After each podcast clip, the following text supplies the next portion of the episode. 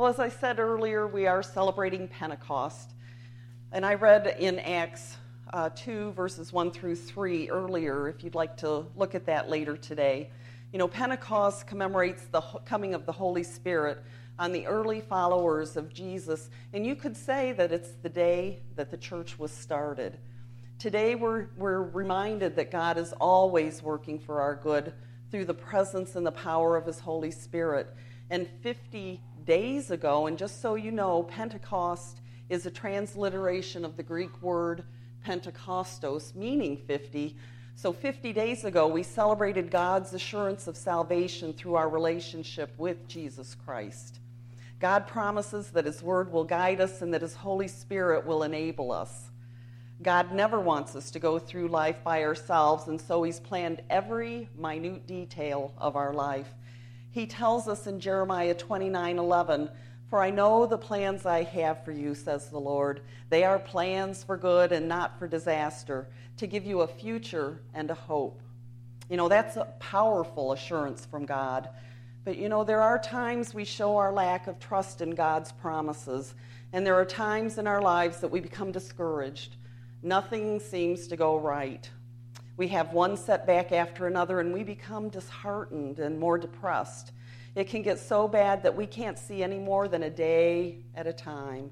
And sometimes we can only take that day and go hour by hour. And much like the Israelites who spent 40 years seeking the promised land, we too find ourselves going round and round in circles, making the same mistakes and forgetting God's promises, wondering and wandering in the wilderness. And for me, it's more like trudging in the wilderness. We take a step forward on our journey, and maybe a prayer hasn't been answered the way we think it should be, so we take two steps back.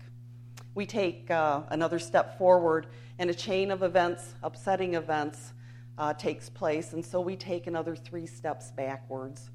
We want to see God, just like we're looking at each other, we want to see Him, and we're driven by our emotions. We want to know what God's plans are for us. But Paul tells us in Romans 1:17, this good news tells us how God makes us right in his sight. This is accomplished from start to finish by faith. And as the scriptures say, it is through faith that a righteous person has life. You know, the good news or the gospel is the news of the, of the coming of the kingdom of God. And Christ tells us that in Mark 1:14. It's about Christ's death on the cross and his resurrection to restore our relationship with God. I thought that if I feel like I'm trudging along in the wilderness, there might be others who are having the same feelings. And what better to talk about than a piece of that 40 year journey the Israelites experienced? And that is the rebellion of Korah and the budding of Aaron's staff from, uh, that's found in the Old Testament book of Numbers, chapter 16 and 17. So let me give you a little background of the story. The leadership of Moses and Aaron is being questioned again. And we read at the beginning of chapter 16 that a man named Korah, who was a Levite and the ringleader of this rebellion, along with three other men, Dathan, Abiram, and On from the tribe of Reuben, have incited a rebellion against Moses and Aaron. They question why Aaron should be high priest and why Moses should have his privileged leadership role as mediator for God. It was easy for Korah to influence the Reubenites because they were his neighbors in the camping order of the Israelites' wilderness journey. And this rebellion included 250 respected leaders of the Jewish, Jewish camp. And on hearing the accusations, Moses immediately asked God for his guidance. And Moses tells Korah and his followers to prepare for the next day as God would show them whom he considered worthy to serve him as priests. Each one would use a censer or a container to offer incense before God. Moses tries to warn Korah and the Reubenites to be careful of their need for personal honor. And none of the men would listen to Moses, and his pleading was ignored. The next morning, and we read this in Numbers 16, 28 through 29, and Moses said, This is how you will know that the Lord has sent me to do all these things that I have done, for I've not done them on my own. If these men die a natural death, or if nothing unusual happens, then the Lord has not sent me. But if the Lord does something entirely new and the ground opens up its mouth and swallows them and all their belongings, and they go down alive into the grave, then you'll know that these men have shown contempt for the Lord. Well, as Moses finished saying this to the Israelites, the earth opens up and swallows Korah and his associates and his families and their belongings. They perished by being buried alive. And the next instant, a fire from heaven devours the 250 men who had contested Aaron's priestly authority by offering the incense. So I want you to take just a moment and think about that event. Think about what happened. All the people being um, buried alive and, and all the fire coming down from heaven. Because after all that, in fact, the next day, the Israelite community was still complaining about Moses and Aaron and saying that they had caused the death of those leaders in their community. So God sent another sent a plague that killed another 14,700 rebellious people. And that brings us to Numbers chapter 17, the budding of Aaron's staff. In order to prove the authority of Aaron as high priest, God commanded Moses to have each tribe, 12 in all, bring one staff inscribed with its leader's name to Moses. The tribe of Levi was to bear the name of Aaron. Moses would place the staffs in the tabernacle in front of the ark containing the tablets of the, of the covenant.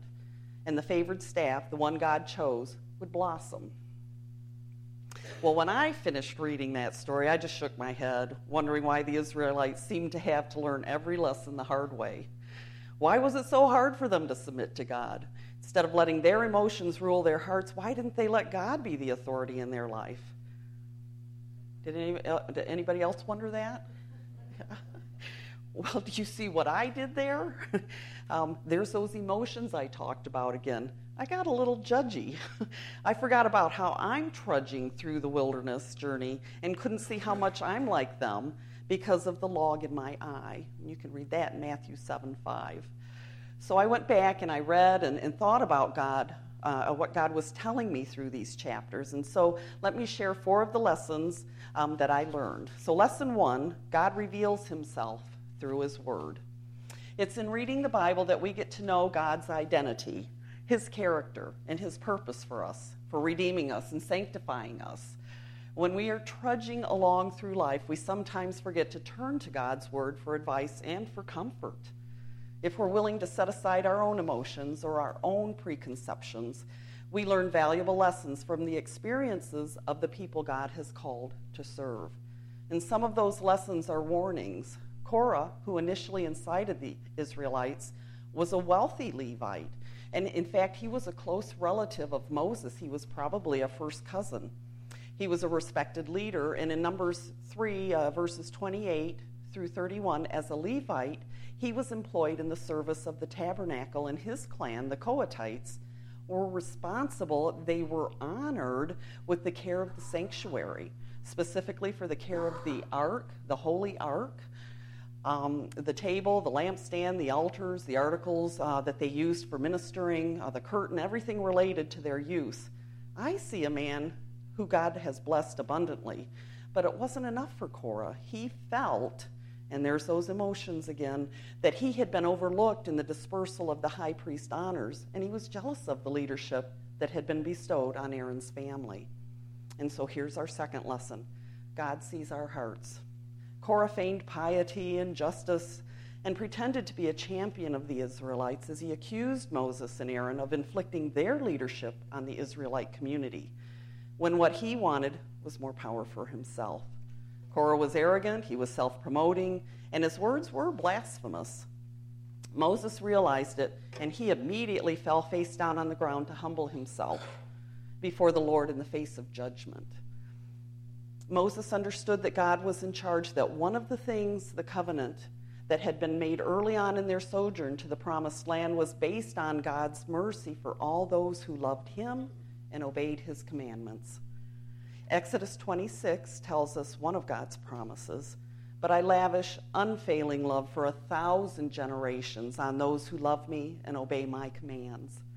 And here's the rub Korah wasn't just questioning God's appointed leaders, he was questioning God's ultimate authority. And don't we do that sometimes, trying to take control and do it ourselves? I know I do all the time. Unfortunately, Korah had broken at least one of the commandments, and that was he placed another God, small g, above Yahweh, capital G. He coveted what Aaron had, and God could see Korah's heart. God knew Korah had other motives than love for him and love for others. And it's during the times of adversity that a true leader shows strength and commitment for their community. If you read Numbers 16 and 17, you'll see Moses reminded Korah that it was no small thing for God had chosen him, had chosen Korah and the Levites for a special ministry to serve the Lord in his tabernacle. And when God threatened to destroy the entire community, Moses fell face down and interceded. He prayed to narrow the Lord's judgment down to those who were guilty of this particular rebellion. And here's our third lesson God sends us leaders and friends to help us on our journey. You know, as I read the story, I felt there was a loneliness throughout the Israelites, more like an isolation, and not in the sense of maybe someone living alone in their home or a person stranded in their car during a snowstorm. More like that feeling you get, that lonely, even when you're, you're not alone, like you're in a big group, but you still feel lonely. There were about 600,000 men, and if you include the women and children, I read that there could have been anywhere from 1.5 to 2.5 million people in this community during this 40 year sojourn in the wilderness of Sinai. They lived in close quarters, they lived in tents with thin walls. You know, Zephon knew what Haggai was having for supper. And then Elon knew that Zerah's wife had given him what for for not fixing the wheel on their cart. Everyone knew everybody's business. However, they were isolated as a people in a sense that they couldn't get food or water easily. The weather conditions could be extreme, they felt, and there are those emotions again, abandoned. Instead of trusting God, they wondered where God was in all of these events. Well, the thing is, God knew that this would be a challenging period for the Israelites, and so he had prepared Moses to be Israel's deliverer. We see God's plan and management of Moses' life through Moses' birth, which you can read in Exodus 2 1 through 10. And if you'll remember, uh, during this time, uh, around the time Moses was born, Pharaoh had become concerned about the number of Israelites that were there in Egypt.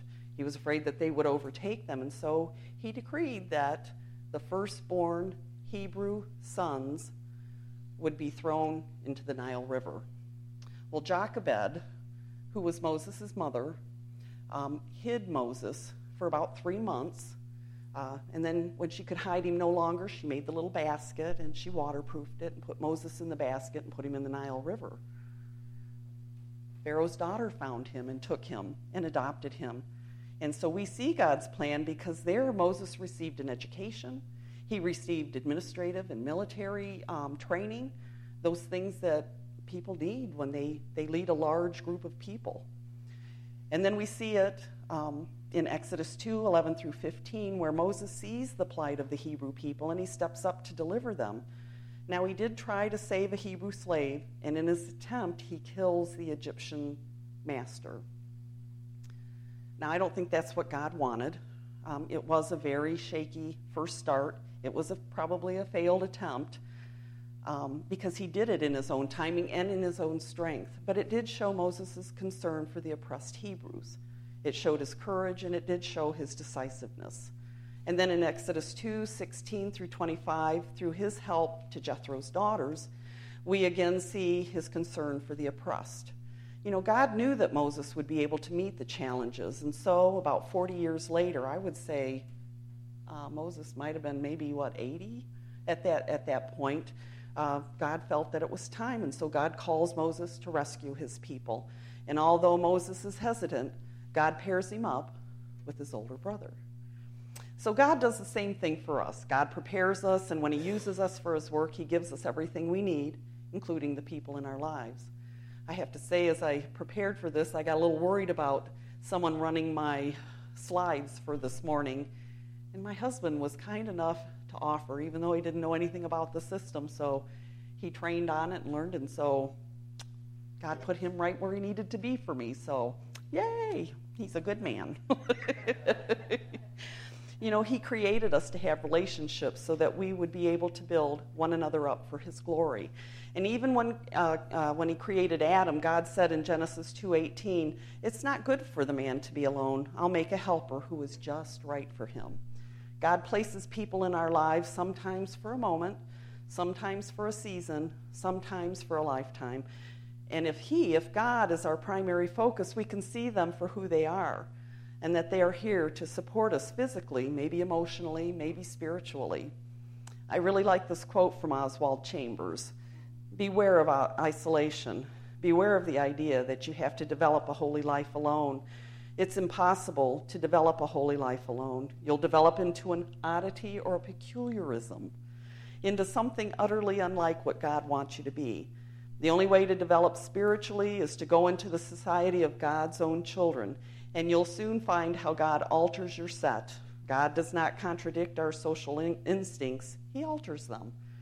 I wouldn't have known anything about Oswald Chambers if it had not been for Lawrence Case, and I think of, of um, what an impact he made on my life, my spiritual life. And so I think I thought of him as I wrote this.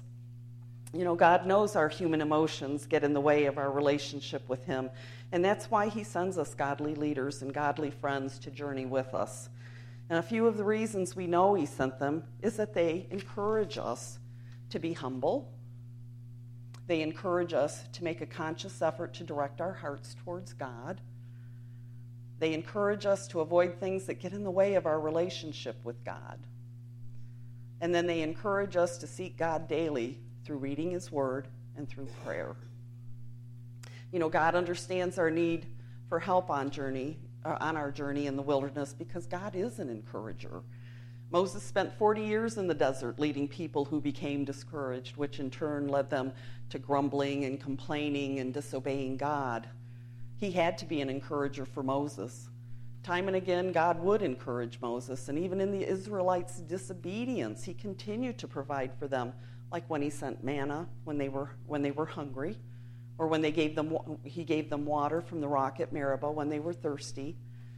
And in number 17, so that the Israelites knew that Moses was God's chosen leader and Aaron his chosen priest, God proposes another trial, which I talked about earlier, and it's referred to as the budding of Aaron's staff. Moses places those 12 staffs, one from each tribe, in the tabernacle. Remember, um, these staffs were only hard enough to use long after it had been cut off from the tree and allowed to dry. So that some of these were pretty old. I read that they would be passed down generation to generation from leader to leader. So some of these staffs were pretty old and probably well past being able to grow fruit or anything like that. Um, however, it says in verse 8 of this chapter when he, when Moses went into the tabernacle of the covenant the next day, he found that Aaron's staff, representing the tribe of Levi, had sprouted, budded, blossomed, and produced ripe almonds. God does this miracle to reinforce the lessons from the previous chapter to remind the Israelites of his authority. But I also believe God does it to encourage Moses, to remind him that he hasn't left him. And as I close, I want to remind you that our promised land journey, our wilderness journey, like the Israelites, is about sojourning to the place where we can see our true spiritual condition and, allow, and allowing God to reveal Himself to us through His Word and trusting Him with our hearts. It's about always moving forward in faith, no matter what our circumstances. Earlier, I talked about how God sees our hearts, and sometimes our hearts are burdened. We feel miserable and, and lost. And before we get to feeling disgruntled and angry like some of the Israelites, we must remember that God wants us to turn to Him for comfort and that's why it's so important to read His Word and talk with Him daily and to turn to the people He has placed in our lives.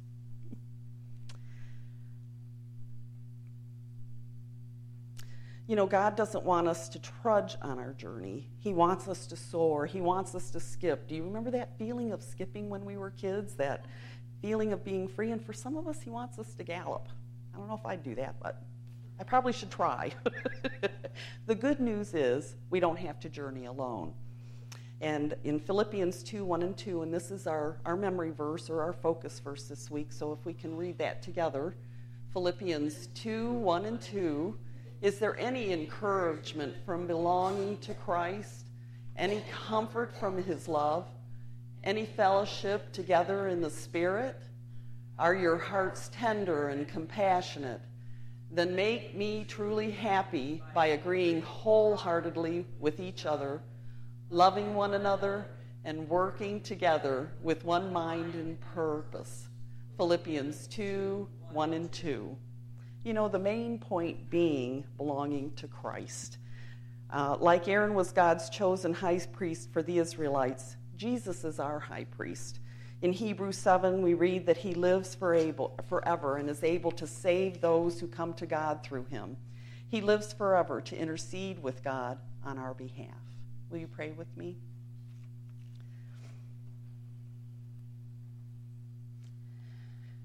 As we bow our heads, I want you to remember that God sent his only son, Jesus, for us. He loved us so much, and we are all worthy of God's grace. And if you would like to commit your life to Christ, you can silently pray this prayer with me. Almighty God, I need you. I've been living for myself, and that is wrong. I need you in my life. I want you in my life. I choose you.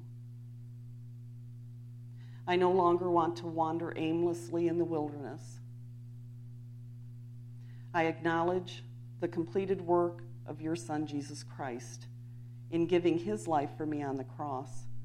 And I want to receive the forgiveness you have made freely available to me through his sacrifice. Come into my life now and dwell in my heart, and be my Lord and Savior. From this day forward, I will follow you all the days of my life. I ask this in the name of Jesus Christ. Amen.